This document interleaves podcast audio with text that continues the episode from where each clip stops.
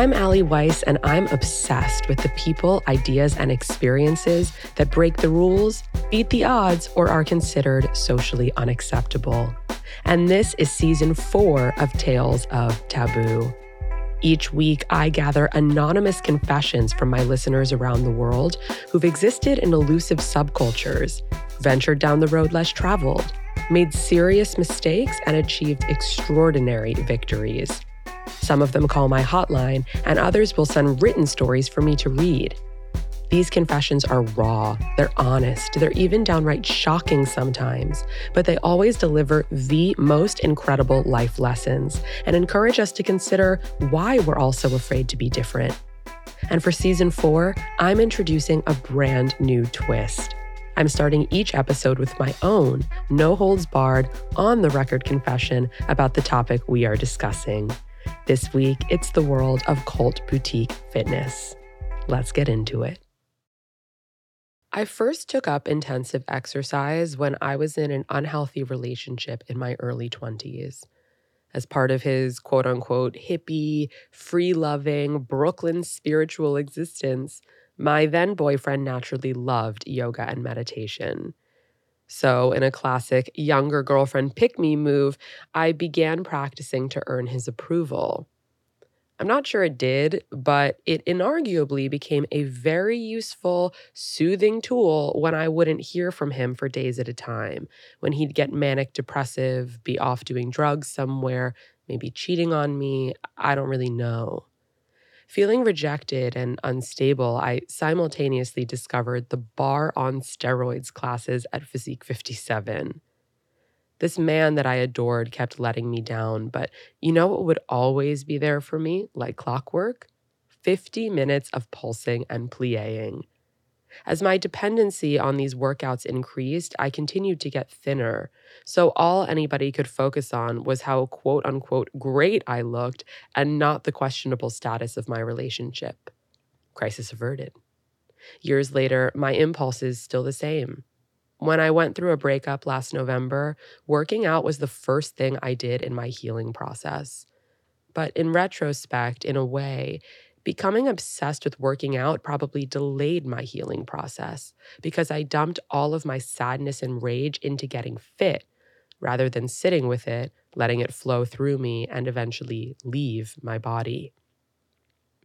When I show up to a barre or Pilates class in a fancy, sparkling clean studio at nine o'clock in the morning in my leotard and my leggings and my grippy socks and my hair in a slick bun, my face gleaming with vitamin C serum, an extra large water bottle filled to the brim, anxiety and self doubt and purposelessness and fear of dying alone all cease to exist. Everything about me and what happens in that room is precise, exacting, and where I need it to be. For an hour, I am in control, which is a sensation that's incredibly difficult to come by. A consistent hard workout gives me a tangible set of goals and a way to watch myself grow and improve.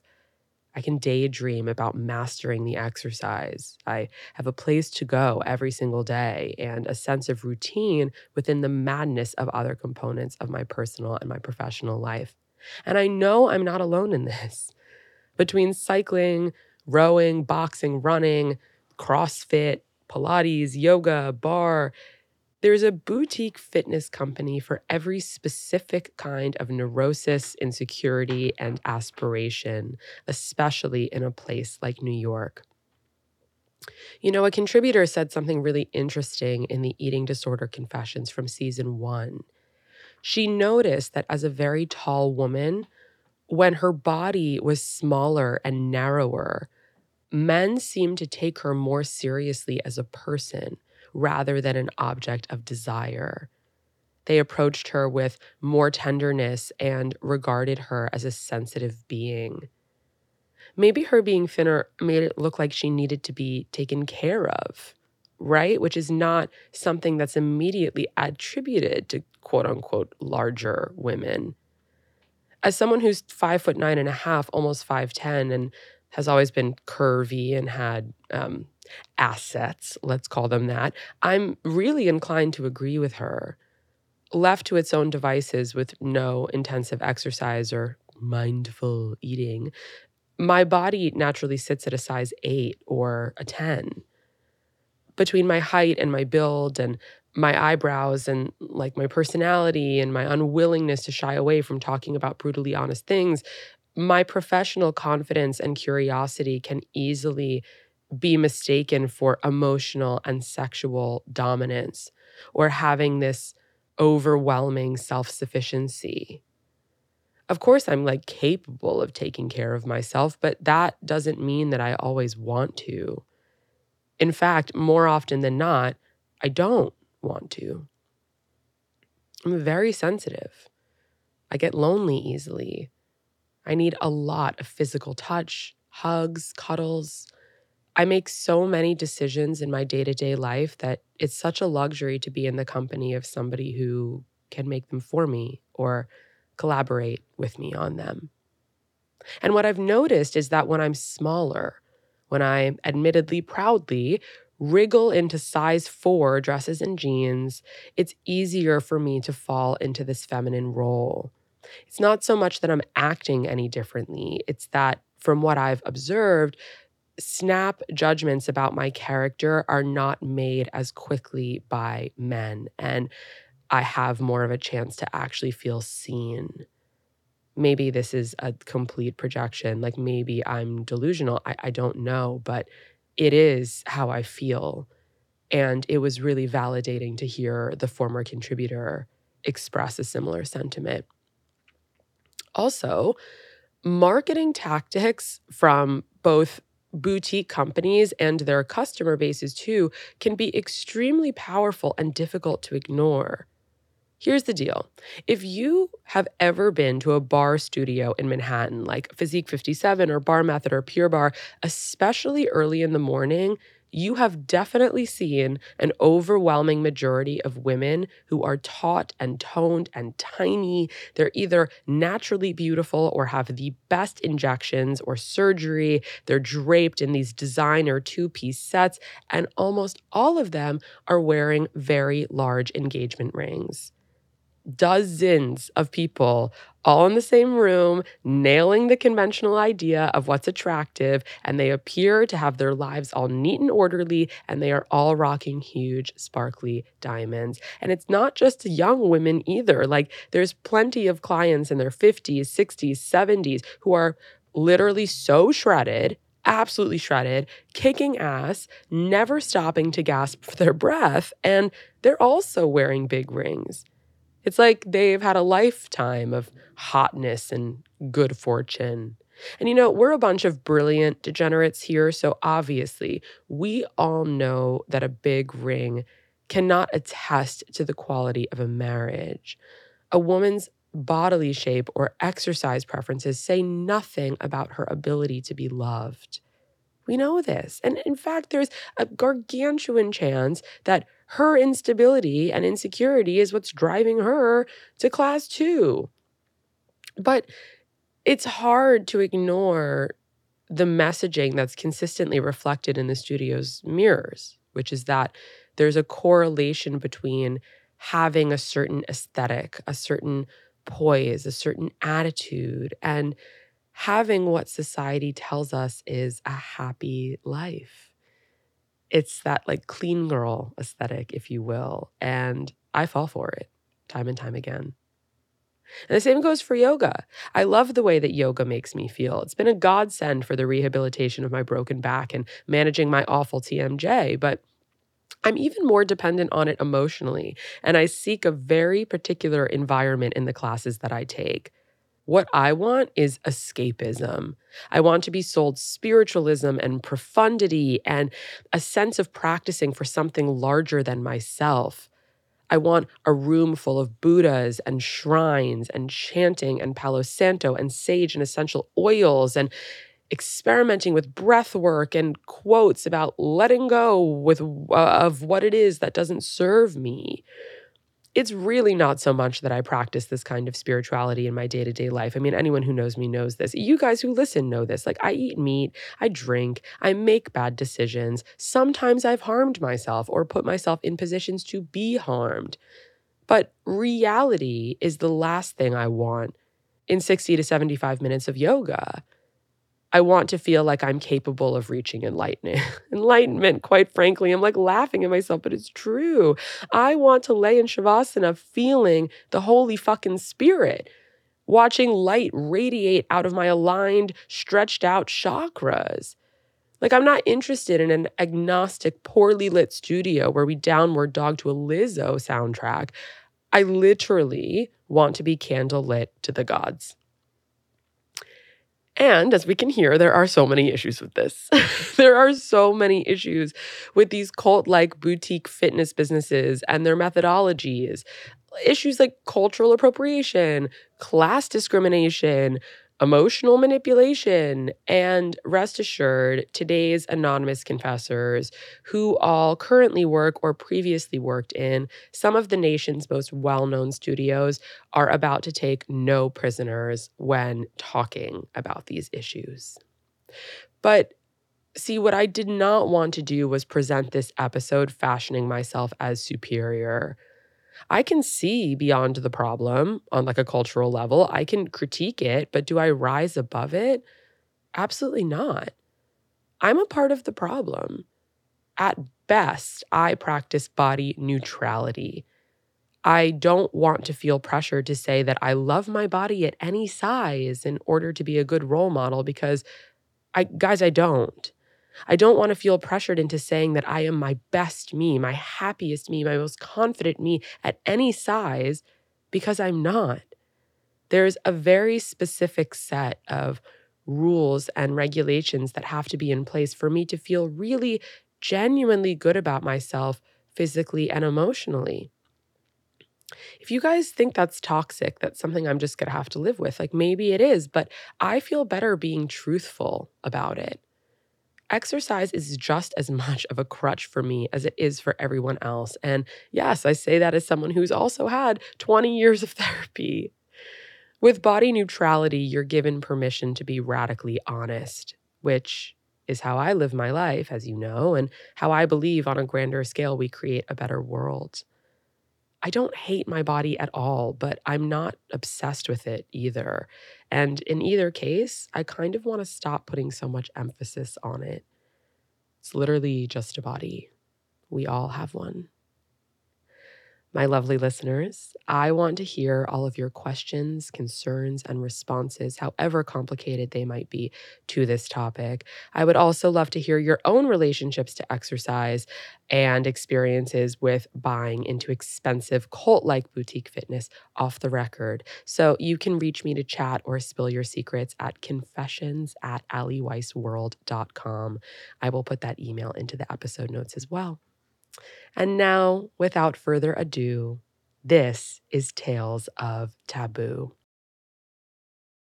I've been working in the Lagree industry for seven to eight years now. I started out as front desk and then I transitioned into teaching. I still work in Lagree. I love the method. I love the studio that I'm at. I've just taught at some pretty toxic studios over the years, specifically the very first one I ever taught at. Mm-hmm. And that studio I found as a client. I walked into this beautiful, sparkly, feminine studio on the west side where all the teachers looked so fit and pretty. And I took my first class and I just, I fell in love. I loved the workout. I saw changes in my body I hadn't seen from any other type of workout. And I immediately knew that that was what I wanted to do. I wanted to become a teacher. I was working in the corporate world. I hated my job and I wanted out. So I met with the owner, and she seemed so nice, so pretty, so sweet, so warm. And I was just excited to work for her. And so I started working front desk because they had already started a new training group, and I was told I would have to wait for the next one. So I'm working front desk, and I should have known there were lots of red flags already, but I was in my early 20s. So I stuck it out. But if anything happened in class as front desk, I would get blamed for it. But when the opportunity came up to finally go through the teacher training, I wanted to teach so bad that I just stuck with it. And so I went through the certification, which is just a one weekend certification.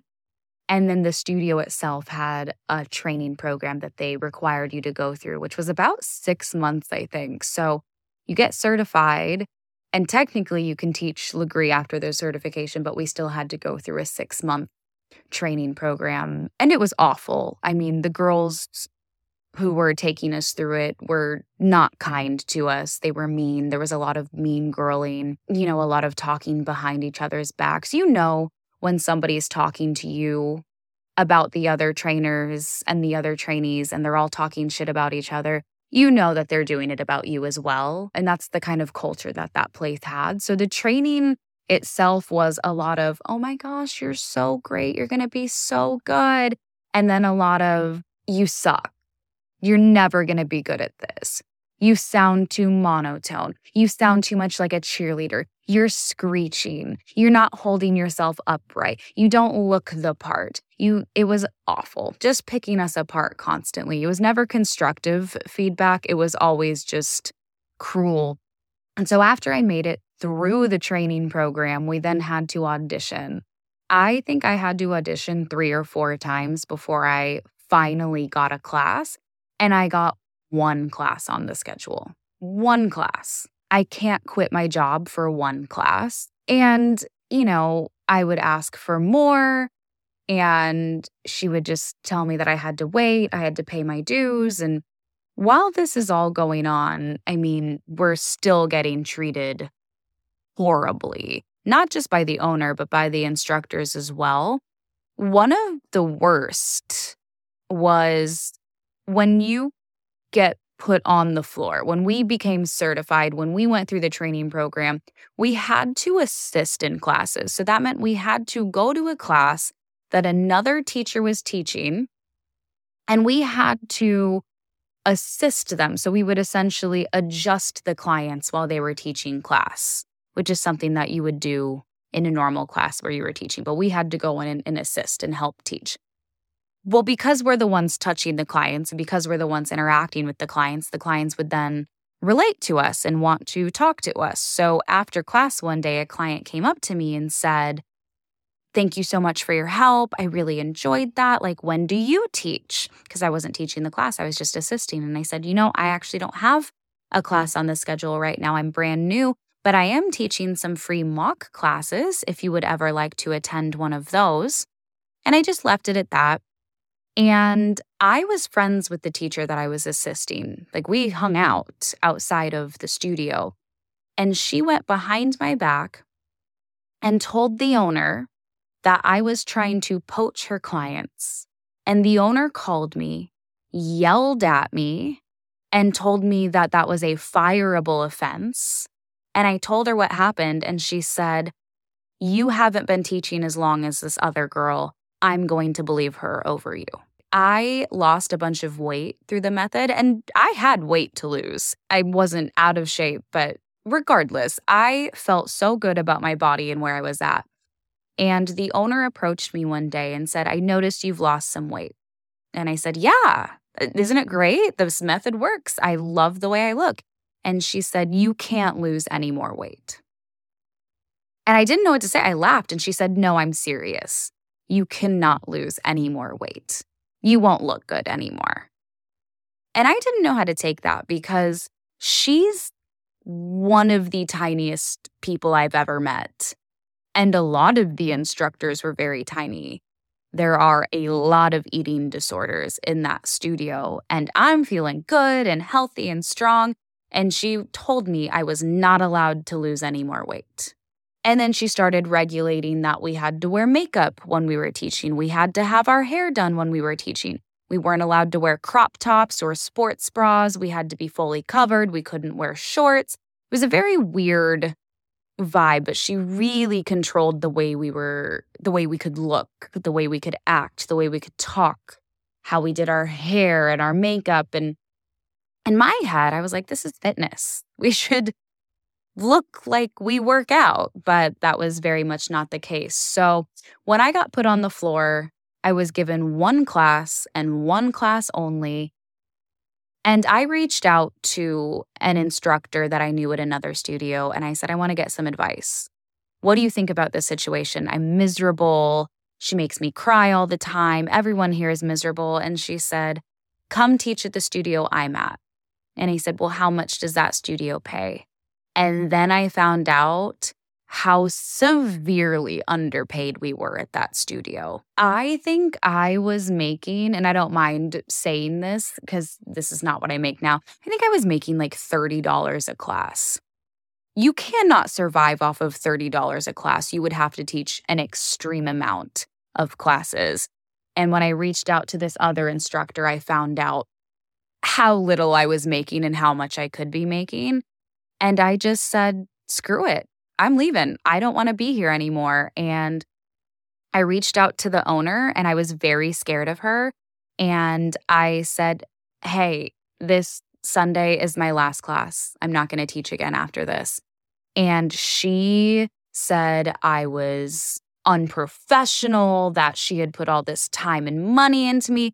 Mind you, we did not get paid during the training. I did six months of work not getting paid. And then I was getting paid $30 a week for one class. I did not feel bad about leaving her hanging. And I wasn't leaving her hanging because she had a group of new instructors who all desperately wanted classes. So I left and I went to another studio. And it was the best decision I made. Written submission number one. I worked at the Bar Method in San Diego as an instructor.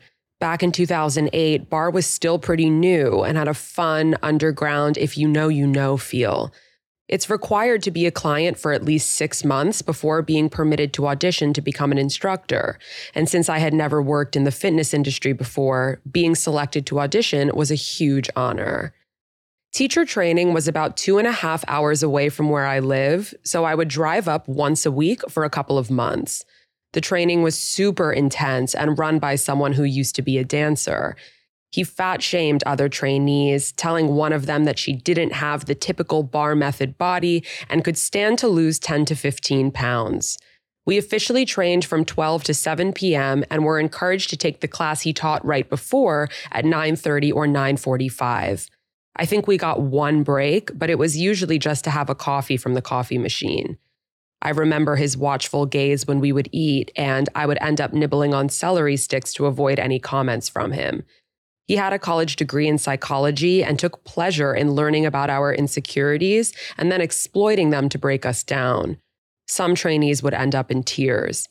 But people who took his training also had a weird sense of pride about how he, quote, broke them down and then built them back up.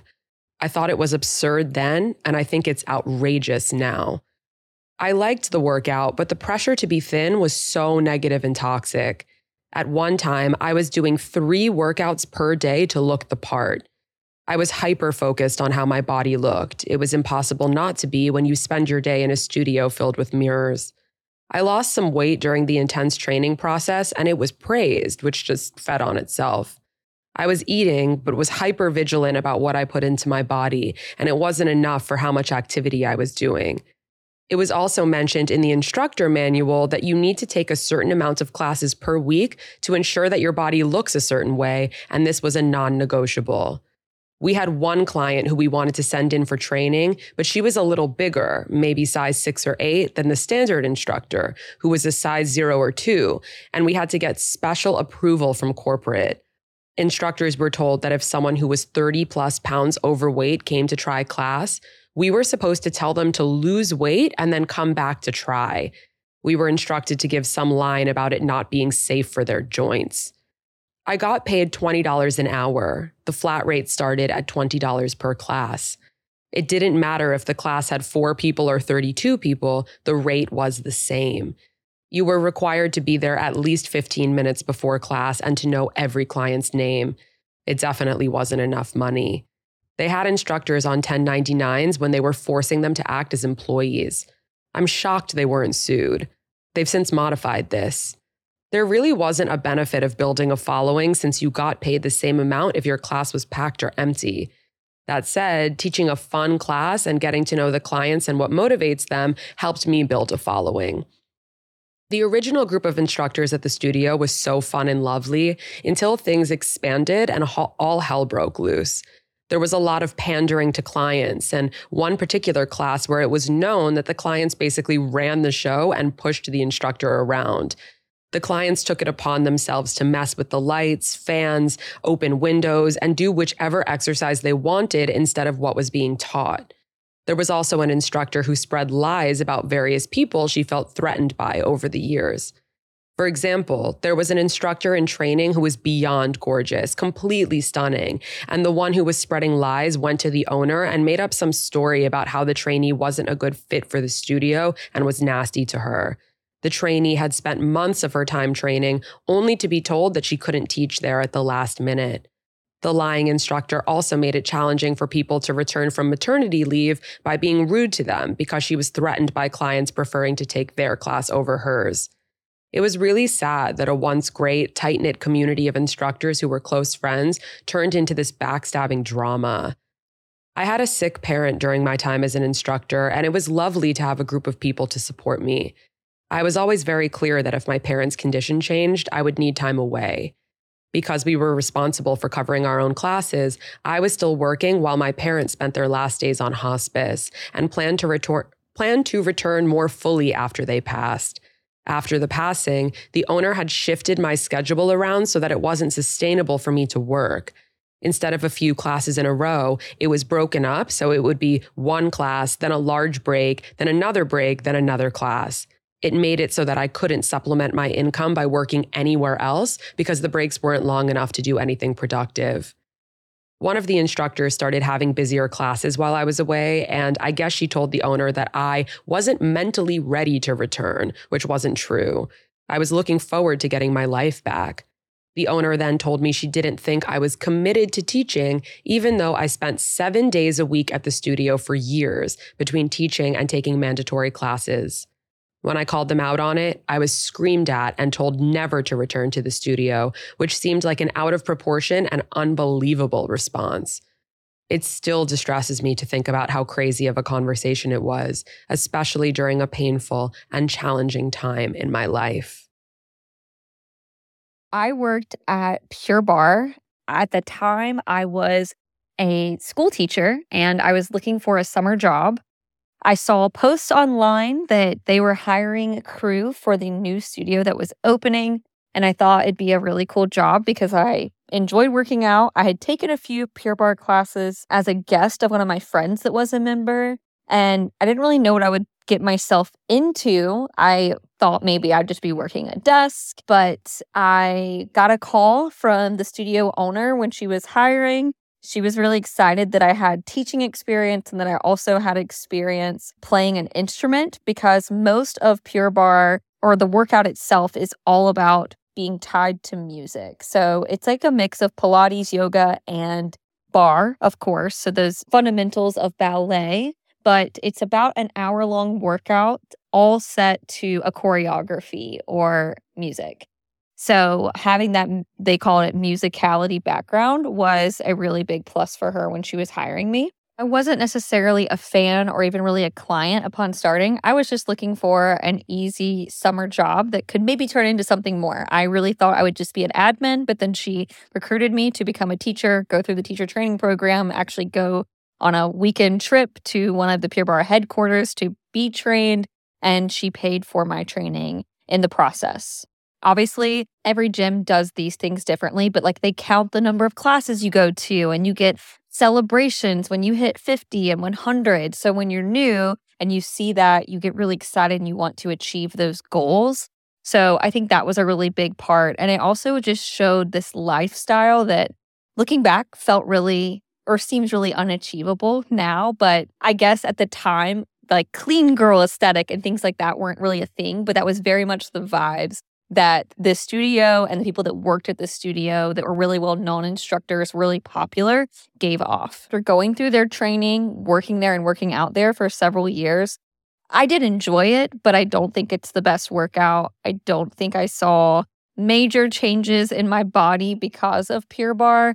And also looking at other clients throughout time, I don't think they did either. And that might not be why they're working out there. So I, I don't want to sound like a terrible person by saying, hey, this doesn't work because you could be going there to fuel other areas like your brain, or you just really love the people there or the music, and that's totally fine. But I definitely think there are more effective ways to work out than Pure Barre I also think it fosters a culture of overworking out. They do so many competitions like how many classes can you get during March Madness? Just things like that to compete. And it really fostered an unhealthy sense of like overdoing it with your body and overworking out to the point of exhaustion. Overall, it wasn't that difficult to become a Pure Barre instructor. Biggest rule that I would say was kind of hard to follow for me as a new instructor, a new member of Pure Barre was just the dress code. Totally fine with wearing leggings and a tank top. I have plenty of those, but we had to wear clothes that were sold in the studio or Lululemon. The time, again, I was a school teacher and I didn't have a ton of expensive workout clothes. I used my first Pure Barre paycheck to buy a Pure Barre tank top and a pair of leggings. I think I got a 20% discount. And I wore that for pretty much every class that I taught. Can remember the studio owner making comments in a training or a staff meeting about the dress code. And it just felt r- just really out of touch. All of us were pretty young instructors, fresh out of college or in our first jobs. And I love having nice workout clothes now that I can afford that. But at the time, I really couldn't. There were a lot of fat phobic comments made by senior members of staff there and the owner. None of us were particularly large people, but I would say I'm a very medium sized person. I remember unprompted, the studio owner told me, Wow, this summer when you're off from teaching and you're just at Pure Barre all the time, you're going to drop so much weight because you'll be teaching so much. I wasn't trying to lose weight and I worked out very actively at the time. I was very into running. So it just kind of struck me the wrong way and always stuck with me. There were a lot of comments like that, even made in classes that just weren't very positive or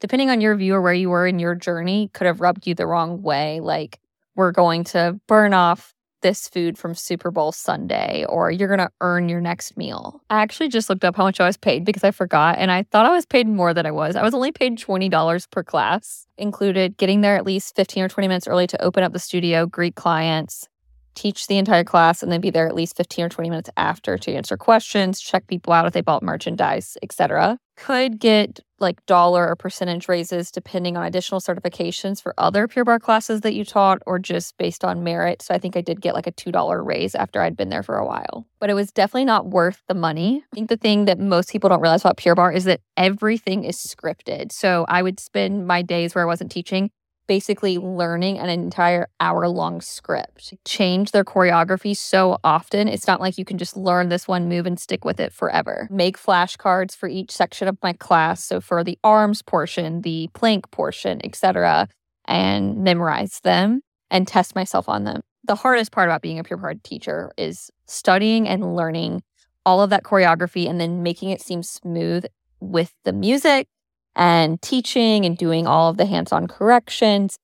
It's much harder than it sounds. As instructors, we were really pushed to have emotional things to say in class or an aha moment to share. An instructor that I worked with had also received that critique. And so in a next class, she told her story of her eating disorder. And it was a really emotional story, but I feel like, well, no, she was pressured or felt like she needed to share that to have something like some kind of collateral role to trade with her clients. So many people after came up to her and thanked her for telling her story, but she like later shared with me that she regretted sharing it because she just felt so pressured that she needed to have this personal touch to her classes. Overall, it just really didn't feel like an inclusive place. And I was certainly part of the problem because the more you're in it and the more you surround yourself with that, you start to idealize that perfect Pure Barre figure. I can count on one hand the number of times I taught or saw a minority. Those that came in that were outsiders were treated as such. And there is a significant learning curve when it comes to Pure Barre. It's a totally different language, it seems like, and a different way of working out or using your body if you're not familiar with group fitness or barre in general or don't have a dance background, it, it might feel really difficult your first time. And I just witnessed so many instructors kind of shame or make new members feel really uncomfortable when trying out their first class, and oftentimes they would never come back. But it didn't really seem like that was something the owner cared about if they didn't fit the aesthetic of the boutique. Where do I even begin with Flywheel? Working there is toxic because it's literally your job to make sure these people feel like they're a part of this cult. You know, we would have people crying, begging us to get into some of these classes because they had to be front row um, for a particular class. They didn't want the back corner. The back corner wasn't good enough for them. They needed to be in front of the instructors. If the instructors knew their names or called them out in class, gag me. They were basically crying. It was like uh, Jesus fucking came in and told them that they were special. You know, the instructors obviously want to be your friend because they Googled you, bitch, and they know you're Forbes 500. They know you got a black card. They know you know X, Y, and Z and get them into concerts on the floor. Like they, the instructors knew what the fuck they were doing. Um, Flywheel, a thousand percent allowed these people because of their money to treat us like garbage if they wanted to. I used to have people like throw their black cards at me and be like, what, this, this old thing? And I'm like, yes, that old thing that you have to qualify for and spend quarter million dollars a year. Like, I can't do that, asshole. Like, yes, I'm talking about your black card. Um, they would only use like, you know, the prettiest, skinniest girls that worked there to like model the clothing so that they could then get, you know, all these people to buy the merch, which I don't knock them for. Do it, whatever they would watch people like throw towels in my face. They would watch me get screamed at if someone's seat wasn't, you know, at the fifth level, it was at the fourth level.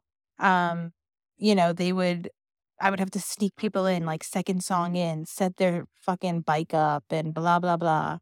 It was all just way too okay. You know, we used to have, I'll never forget, there was this one day there was a super fucking toxic couple. They were definitely in like their late 30s, early 40s, married, kids, whatever, had money.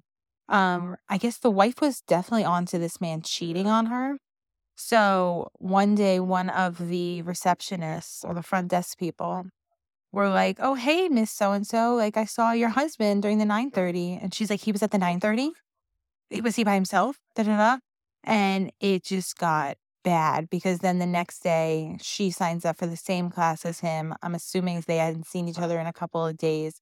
And this shit, I mean, they just started fighting. And you're just like, oh my God, um, two minutes to class. Do you still want to take the class? I have a wait list. So if you guys don't, um, could you kind of take this fight somewhere else? We shouldn't allow people's money to fucking control us the way it does.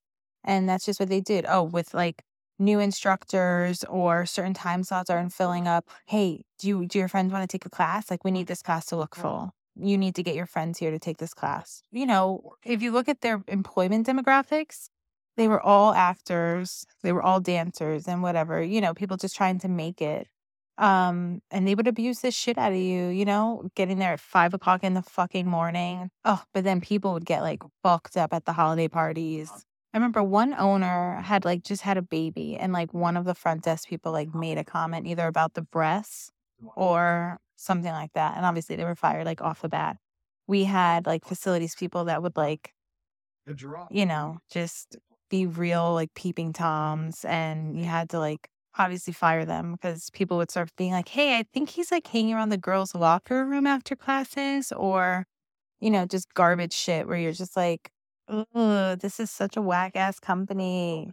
Again, so we had actors, dancers, singers, you name it, as instructors and whatnot as well. So then, like front desk people, I'll never forget, they dragged this one girl along like three and a half years, promising her she would be a barre instructor for Flywheel. Um, and it literally took four years because they couldn't give her up as the front desk girl because all these rich motherfuckers loved her. And she was beautiful and skinny and tall. So she would model the clothes every time new clothes would come out hey, you have to wear this for the 7:30 class and let them know that it's on the shelves and that it's going to come in these four colors. I mean, she was their moneymaker. Um, but they would drag her along because they were like, don't worry, when the auditions open up, you're going to get it. She never got it for four fucking years. The instructors thinking that they were literally God's gift in this world. I'm like, calm the fuck down. You teach a spin class. Okay. I'm so happy that, you know, you got fans in the 40 to 55 age range. Like, I'm so fucking happy for you, but you need to calm the fuck down because being a front desk girl does not mean that people get to disrespect me. Um, as front desk people, I can't knock us because, you know, when you have these rich people, you know, especially in New York, you don't, and the thing is that, like, you don't have to be a celebrity in New York to have money or anywhere. Um, so, you know, enough Googling to find out that so and so owns a business that makes them $7 million a year or X, Y, and Z. Um, you know, we became nannies for these people. We became um, assistants. We became whatever. And that was even more toxic because then the days you weren't working and they came in to take class, you, they expected everything from you. Um, oh, you're going to pick up my kids at three o'clock, right? Okay, see you at dinner. Oh, look, I know the front desk girl. she works for me. I'm in here. And it's like, oh my God, no, that's actually not it, bitch. I'm just trying to pay my rent. Can you please politely fuck off? I'll see you later. It was sick. I mean, it was just sick. Written submission number two I worked at a cycle studio in Western Pennsylvania that was a SoulCycle dupe. It was independently owned by two women, and they also offered yoga and barre classes. They added a few other classes recently that were the exact copies of more well known studios and methodologies in NYC. Their whole vibe was community and working out to the beat of the music, positive vibes, sweat tribe, let's lift each other up, etc. Nothing they did was original. When they first opened, it immediately became this fanatical thing where everyone was obsessed and taking up to three classes a day. Looking back now, everyone who became super involved were clearly at some type of transitional or insecure period. I had always worked out, but never in a cult studio like that where they guide you through all the motivating words and music. There were times where you'd leave with goosebumps on your skin. It was truly amazing when you didn't know anything deeper about it. I, along with many others, wanted to work there. They had a work trade program where you could get free unlimited membership for coming early or staying late to clean up after a class, work the front desk, check people in, or watch their children in daycare. Most clients who started the work trade program really had their sights set on eventually becoming instructors. The owner is a narcissist. No one was good enough to teach there. Still now, the only people who teach there are her relatives and close friends. The funny part being some of them aren't even certified to teach what they teach. But she held the possibility of teaching over the work trade employees' heads to get them to keep working for her for free. She'd let us audition and then tell us we were getting there, maybe keep working hard and try again in a few months. We were expected to put in a lot of hours every week, and none of us were ever paid a single dime. And yet, they still acted like they were doing us a favor. There were so many homophobic or racist comments. The instructors were all obsessed with calling each other lesbians. Capri leggings or braids made you look like a quote unquote dyke. Anytime a client would be super nice or interested in befriending an instructor, they'd joke she was a lesbian. There were maybe two women of color who went to the studio, and one of them complained after an excessively offensive song that repeatedly used the N word was played in class. After she left, the owner said, quote, It's not my fault you can't handle your own culture. We even saw the owner use the word racism in air quotes one day. The vibe was absolutely cultish. Us work trade people hated being there and felt so uncomfortable, yet we kept going back. The owner would say we weren't allowed to talk about anything that happens at the studio outside of the studio because that's gossip and bad vibes, even though all they did was talk shit about every client that walked out the door. When COVID started, they swiftly outed themselves as COVID deniers and posted endless QAnon conspiracy theories all summer long. They never followed CDC guidelines and told the employees they straight up were not allowed to wear masks in the studio because it was, quote, bad vibes. They used essential oils to clean equipment, even during the pandemic. I can't even manage to get to all of the crazy shit I witnessed. There was a group text with the studio manager, one instructor, and all of the work trade people. They'd text sometimes as late as midnight asking someone to volunteer to work a 5:45 a.m. class, and when no one would respond, they'd just go back and forth with each other, calling us lazy and ungrateful. I've had six-figure jobs that wouldn't dream of texting me at midnight. We were unpaid workers, berated for not volunteering ourselves for a 5 a.m. class. When you were sick, you were still expected to come work your shift. Not just come clean up, but for some reason, they also demanded you take the class beforehand because it would mess with the flow of a class if an instructor had less people than they prepared for. There were a few times we got screamed at for putting the toilet paper rolls on the wrong way, paper over versus paper under. The owner had a tiny daycare area and she couldn't say no to clients. So sometimes there would end up being literally 20 kids in this room with one unpaid employee. We would say it was unsafe and got ignored. The instructors all acted like they were Mick Jagger before a big show. You weren't allowed to talk to or interrupt them before a class for any reason. If you didn't prepare a room exactly to their liking, you'd get several angry texts about it. An instructor once turned off the music in the middle of class and lectured the participants for not having enough energy and that they were allowing the class to fall flat. They would say the class was too slow or not working hard enough, that they didn't know why we bothered to come if we were going to half ass it. It was a choreography based cycle class, and if the participants were off beat, the instructors would leave class and complain that the front desk shouldn't allow certain people in the front row because they were so bad. Or they'd blame a lackluster teaching performance on the clients, saying they sucked too bad and it was distracting them.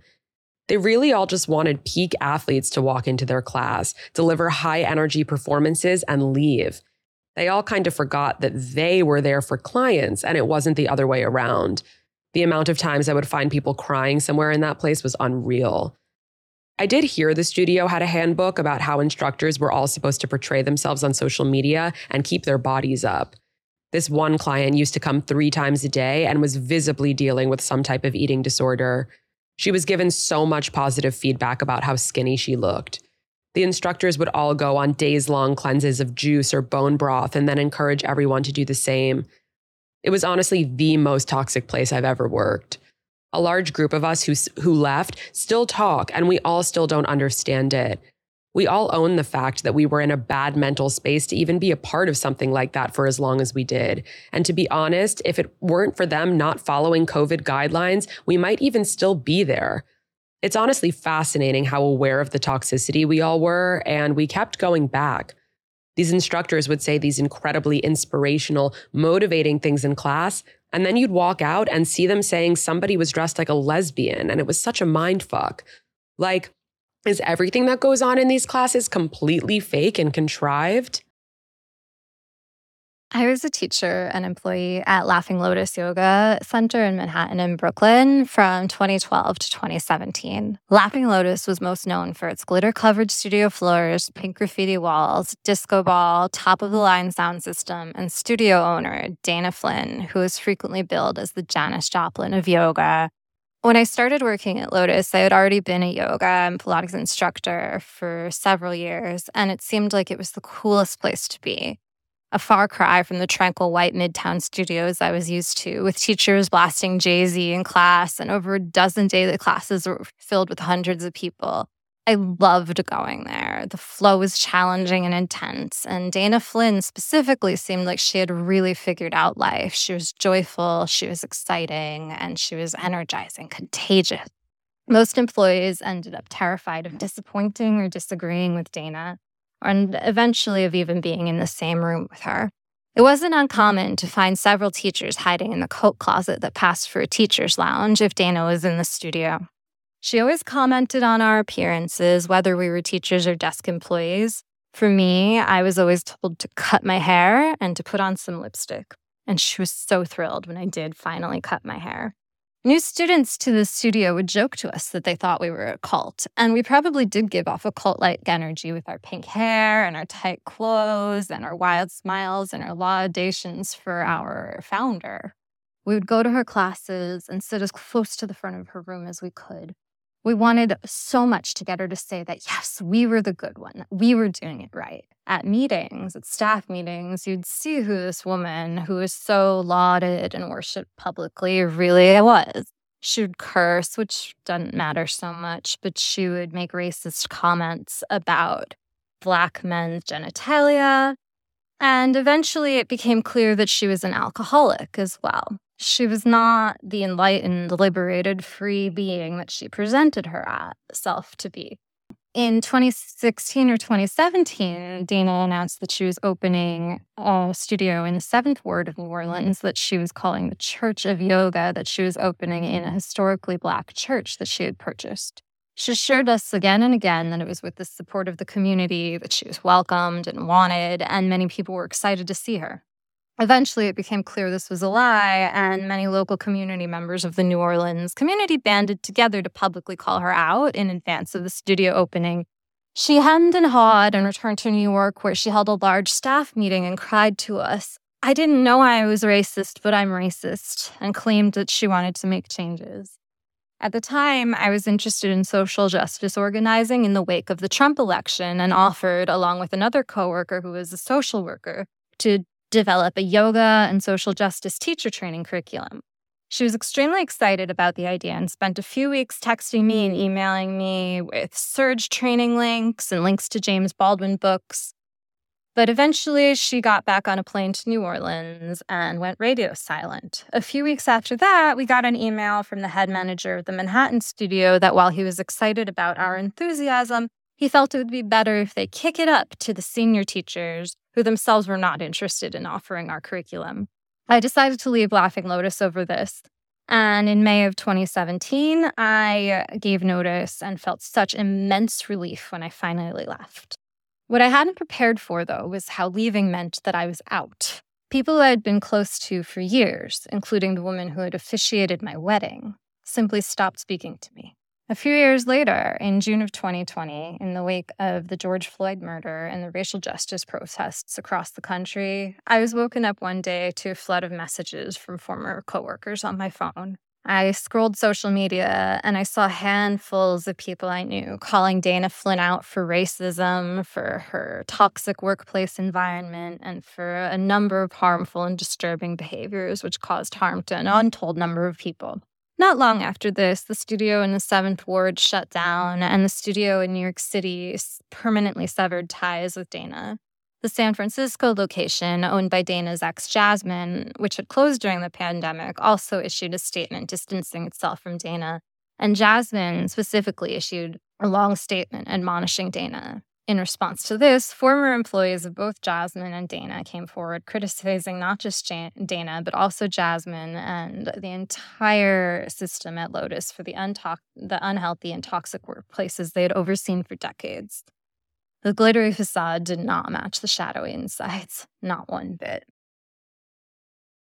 The studio that I worked at, it was a high intensity workout that is music driven, beat driven. We did a lot of cardio, a lot of sculpting, a lot of breath work. Me, it did very much have a cult energy, very much had a cult vibe. The aesthetic is all very, you know, it's neutral light tones, very earthy, but very feminine. There's an emphasis on crystals. It felt very elevated. Uh, it felt very rich when I when I started working there, I was a student and really admired the practice, really admired the people that were uh, running the business and the, and the head teachers and the lead instructors. Um, they were all incredibly uh, angelic to me. I think would be the the best way to put it. In this method, as someone that really enjoys movement and enjoys processing emotion and feeling and experience through the body in that way, it felt extremely cathartic. You know, you're moving as one and there's sound and you know it's repetitive. It, there's a specific energy that um, is is curated and you mix that with adrenaline and endorphins and music that you know and have memories and experiences to, like, you know, that's the perfect cocktail to elicit an emotional response from somebody. The the founder was very much like a mama hen and we all wanted to be the favorite child. And there's like certain personalities that in that I think the founder had. So I'm not sure if, if you've ever experienced someone like this before, but they're they're kind of they feel out of reach. They feel unavailable. When you get a piece of their attention, or if they make eye contact with you, or if they they see you and you feel seen by them, all of a sudden you feel this like feeling of like, oh my gosh, I feel special. So there is this unspoken competition, I think, between both teachers and students. I saw it with students all the time. They'd want to speak to the founder after class, and if they could get the attention, then it was like you could see them light up, and then you could see the ones that felt very dismissed. And I think that's what it was. That there is either you were seen for whatever reason or you were dismissed. The this specific community was very much they trusted the founder. Um, they they didn't want anyone else to teach them besides the founder, but it really was something where I felt like I had to truly emulate and become, um, in a very unhealthy way, the the founder of this method to get people to even come to my class.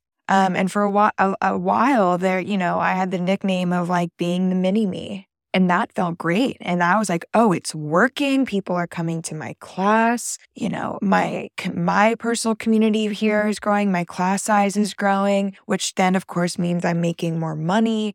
You know, so it's all really positive. So, you know, then I'm like, okay, this is what it is I need to do. And in that, I completely lost myself there were many, many emotional breakdowns and breakthroughs. It, it very much is like encouraged. And I will say what's wild when I saw somebody crying in class, or if I saw someone getting emotional in class, I got excited because I was like, it's working. I'm, you know, I'm cracking these people open. They're feeling something. It made me only want to like dig deeper, which in retrospect is really dangerous to do and especially in that environment where the intensity is is so high. And you know for me it got to a point where i myself felt so emotionally exhausted and so emotionally raw and so worn out after every single class.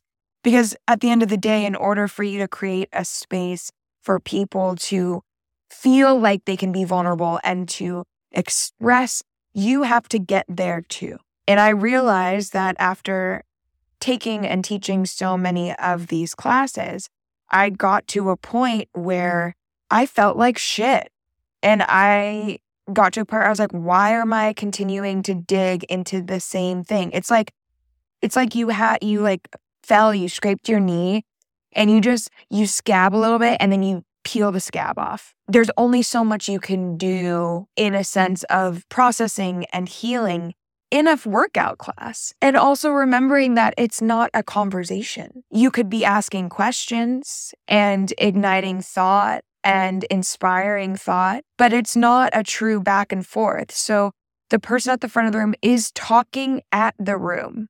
My anxiety, my stress, my my entire being was just in con- in a constant state of shock you know, it got to a point where I was both in physical and emotional pain. And I went to the founder and I explained how I was feeling. And I was just so disappointed by the response um, that I had gotten because it was very much like, well, then maybe you shouldn't teach here almost like my mother had said, like, if I had gone to my mother and I was like, I don't feel good and I need your help and I don't know what's happening. And my mother said, Well, maybe you should just go look somewhere else. Maybe this relationship, maybe meeting your mom isn't working anymore. And so it just got to a point where I was like, I can't do this anymore. You know, they were my family. They were what I, who I thought were my people. And it was like one day being like, holy shit, what is going on? I need to get the fuck out of here. Written submission number three. I worked at DanceBody NYC. Most people that are hired are ex dancers, young, new to the city dancers, or housewives. The way DanceBody structures their choreography, which is month one, you learn, month two, you perfect, month three, you perform, helps people form a habit and stay motivated to keep coming in. Trainers do every movement full out the entire class. They do not take a break to watch. Many clients would often take double classes, dance and then sculpt. The difficulty of the movements attracted those who were looking to have some time to burn, to turn off their brain and focus on their body's performance. This was also a great business move when it came to private lessons, since most clients took one to two private lessons a week to go over choreography on top of several group classes. Since the pandemic, DanceBody has been adding in even more sculpting, toning, and stability classes for a healthier approach. Clients overtraining with back to back classes seven days a week also took a, tro- a toll on trainers who would have injuries and shin splints. Though I was not an instructor, I did witness many of the auditions, and there was a clear bias towards white, muscular brunettes. Once we launched online classes, I helped present the necessity of having a diverse instructor base when it came to age, body type, ethnicity, etc. Though it was acknowledged, no change was implemented. Even when it came to the front desk staff, those who did not have the dancer body type or dress in the way everyone else did were ridiculed. For example, one of the front desk staff members would wear capri leggings and a layer under their uniform top. Someone from exec eventually asked me to talk to her about her style, and I had to hold my ground since we provided the staff with one to two uniform shirts, had a detailed guideline to what to wear with it, and her outfits were well within our guidelines. So, this wardrobe feedback was just fashion policing, since she was the only one that did not wear the newest, most expensive athleisure like Alo, Lululemon, or Splits 59 the founder can be very warm and giving to her employees. However, it is only upon reflecting and now working with a brand that has work life balance that I see some of the manipulation and toxic culture that was created. Performative hustle was really valued at DanceBody. Since the culture there was meant to feel like family and like we owned the business, we were expected to answer Slacks anywhere from studio opening at 6 a.m. until midnight. Everything was urgent. You had to be available 24 7 and everything was nitpicked. I saw a manager get called out by the CEO for having the toilet paper not hung the correct way. Mind you, we did not have a toilet paper standard at that time. The night before the Williamsburg opening, all of the managers were still at the studio at 2 a.m., while the CEO and one other instructor were redoing some decor placement with no end in sight. One time, the COO, who was later fired for her behavior, sent a multiple paragraph Slack to the whole company, yelling about how the CEO stayed up late fixing all the copy for a marketing email that was going out the next day. She should have called out whoever was meant to actually lead that marketing spot, but instead, she suggested that the entire company needed to step up and have the passion that the CEO has. Quickly responding to every email and Slack within seconds, even if you were taking a class, was valued. Not having time to take a break for lunch was valued. Upon hiring, the CEO makes it known in her exact words that this is, quote, not a 40 hour work week. We expect you to give it your all since we are making something great here. I was one of the highest paid employees at $55,000. When it came to reviews or any time to discuss a pay increase, the CEO had a very strategic way of talking around it. I brought up a salary alignment for new duties that were assigned to me and was told to wait for my one year mark. Once one year came along, the COO and CEO bounced me back and forth for ages, saying I should talk to the other. Dancers and artists in general are used to being exploited for their time and craft, and these bad practices definitely bleed into boutique fitness. We were given yearly retreats and some perks that were meant to make up for the lack of pay. Sadly, a bunch of us former employees joke that it took a pandemic for us to leave. It wasn't until working for my current fit tech startup that I started to see what a healthier version of company culture can be you can still hustle and work with pivots while valuing mental health. I worked for Orange Theory Fitness in the Upper West Side in Manhattan. I was a desk slash admin or slash whatever kind of person you can think of. I did. A, I wore a lot of hats, just never was inside the studio. I was more introducing people, giving tours, uh, signing people up, etc. When I started working there, I was actually already a client of the program, and I did feel like I got almost groomed into the position. I had taken a class because one of my friends had done it and they were like, Oh, you really got to try this. And I was like, Okay, well, I guess I'll give it a shot. And a lot of people in, in the work that I do go there to stay in shape. So, of course, I did it. And they noticed that and they noticed I was enthusiastic and they slowly began to like drop hints like, Oh, you should, you should work here. Oh, yeah. You know, you'd be really good at the position. If you thought about this, oh, the hours aren't that bad and you can make a lot of money doing it. At the time, I'd probably say I was suffering from a little bit of depression as well. That had originally catapulted me to wanting to better myself, better my body. I was at the end of a bad breakup. People became fanatical at Orange Theory because there's a level of positivity that's undeniable within the studio. However, I think toxic positivity is definitely better way to describe it. You were only doing good if the person if you were better than the person that was next to you. But they'd always remind you that you're a team, you're not competing with anyone, but always try to hit 0.1 mile per hour faster than that person next to you. And so was always this little competition going on. I think that's why it's it's so successful is because people around you are, are helping you improve yourself, although we all are at different levels. And after I kind of left the Orange Theory market, I realized that that was kind of maybe not the best thing because there's so many people with different styles of bodies and different levels of fitness. So my boss, Orange Theory, was another prime example of toxic positivity. Every idea that we presented to him was amazing and the best thing he's ever heard. But then, of course, he wouldn't do anything with it and he would just kind of talk you up just to bring you back down into reality. But our like head instructor, I don't know, he was like the, the the most unattainable version of you that you could ever get. So he was almost like I wouldn't say he was a father figure ever, but he was definitely a figure head of some sort. Other instructors would have like no people in their class and then his were completely packed at all times and it was almost like the studio was built just for him. He's probably one of the nicest people I've ever met outside of the studio room, but he definitely had that air of him and I could see why you could feed into that cult like system. We'd be rewarded for things like doing the DriTri or getting people to sign up for the DriTri, which I can't remember at all. We have to run a 5K, you have to do a bunch of like exercises and row 5,000 meters or something like that. Forgive me for not remembering all of it, but we would encourage these people who definitely were not ready for that kind of activity, and then we'd be rewarded.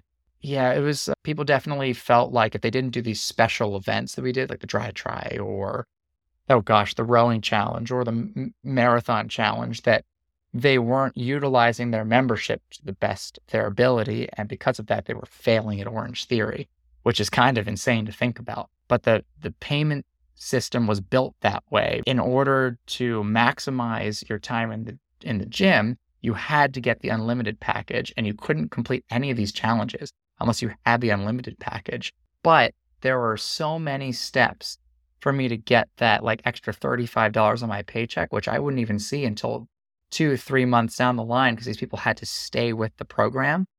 And I had to follow up a bunch of times and do it. But I missed any little tiny detail, I would lose out on that money. So this giant thing from earlier that they had talked about where I could make a bunch of money, every turn they tried to take it away from you. And it was really disheartening because sometimes if you took a week vacation, you'd miss it. I definitely didn't make enough though to work that job. It was the point where I had to find a second job, even though I was working four to five days a week. One of my favorite moments, though, was the first week that I worked at Orange Theory. We all got sent at four in the morning to this like conference in New Jersey, and it was just the people from the Orange Theory franchisees that we were working under. We all had to go there like two or three days in a row, and it was miserable. It was a miserable drive from from Upper West Side over to there at four in the morning. And they went there, and we were like essentially ingrained with like this is why Orange Theory matters videos. And these are the people that, that affect, that you affect. And this is why it's amazing for you. You're not here for yourself. You're here for those people and you're making their lives better. And then here's all the people before you that came before you that have made their lives better because they made other people's lives better by making money for the studio by doing this job. It was insane. And I honestly got very caught up in it because I was already groomed from my first class that I took way back like eight months prior. So they had already put these juices into my head. And we all had to sit down in these giant rows. And one by one, we all got called on to say why Orange Theory Fitness will change our lives to help other people. Like, why is it, why are we there to help other people? And how does Orange Theory make us a better person? I wish that I was making that up. It was Like people were crying, people were like spilling all this tea. That was like, I was like, we are work people. This is crazy. But I was caught up in it too. And I was shedding some tears over these stories. And all these stories were beautiful and blah, blah, blah. But you really found out that they were honestly picking people that were at a point in their life where they could be manipulated slightly to take a lower paying job for the chance at a higher pay where they could still possibly take all that money away from you at any point. In conclusion of all of that, though, I think that the environment for the guests at Orange Theory is really, really positive. I think that if I had stayed as a guest, I would have enjoyed myself, paid my money to the company, gone to my classes, had a wonderful time, looked better, felt better, and probably been able to get through my depression a lot quicker had I just stayed that way. But I but I elongated my pain by joining the ranks of these of these people. Once again, degenerate ladies and gentlemen, and those of you who identify as neither, I'm Ali Weiss, and you've been listening to Tales of Taboo. You can follow me on Instagram, TikTok, and Twitter, all at Ali Weiss World, and the podcast on TikTok at Tales of Taboo. If you enjoyed what you heard, and you know what, especially if you didn't, please consider leaving a rating and review on iTunes and Spotify. It's truly the quickest and easiest way to support the show. I know all podcasters ask for this, but my case is unique because the easier it is for new listeners to find the show, the more anonymous confessions we potentially have access to, and the bigger and more impactful the show can become. I also have the cutest sweatshirts and G strings emblazoned with Degenerate available as merch, which you can purchase from me via Instagram DM. Again, that's at Ali Weiss World. I have sizes small through 2XL available. Tales of Taboo is conceived, produced, and narrated by me, Ali Weiss. Audio production by Isabel McMahon, Chris Stathopoulos, WTF Media, and Gotham Production. Cover photo by Erica Flynn. Cover art by Kristen Montenegro. Theme song by Chris Stathopoulos. And, of course, none of this would be possible without the time, effort, and trust of each and every anonymous confessor. From the bottom of my heart, thank you.